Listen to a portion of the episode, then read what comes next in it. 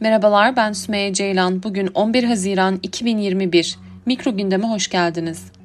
İnsan Hakları Örgütü, Uluslararası Af Örgütü, Çin'in Uygurlar ve diğer Müslüman azınlıkların yaşadığı Kuzeybatı bölgesi Sincan'da insanlığa karşı suç işlediğini söyledi.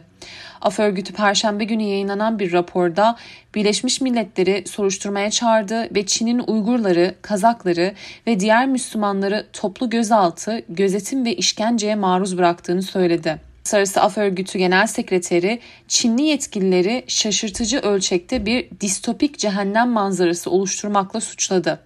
Çok sayıda insanın toplama kamplarında beyin yıkama, işkence ve diğer başka aşağılayıcı muamelelere maruz kalması ve milyonlarca kişinin daha geniş bir gözetim aygıtının ortasında korku içinde yaşaması insanlığın vicdanını sarsmalı dedi. 55 eski tutukluyla yapılan görüşmelere dayanan 160 sayfalık bir raporda Af örgütü Çin devletinin en azından şu insanlığa karşı suçları işlediğine dair kanıtlar bulunduğunu söyledi uluslararası hukukun temel kurallarını ihlal ederek hapis veya diğer ciddi fiziksel özgürlükten yoksun bırakma, işkence ve zulüm. Rapor Nisan ayı raporunda Çin hükümetinin insanlığa karşı işlenen suçlardan sorumlu olduğuna inandığını söyleyen İnsan Hakları İzleme Örgütü'nün benzer bir dizi bulgusunu takip ediyor.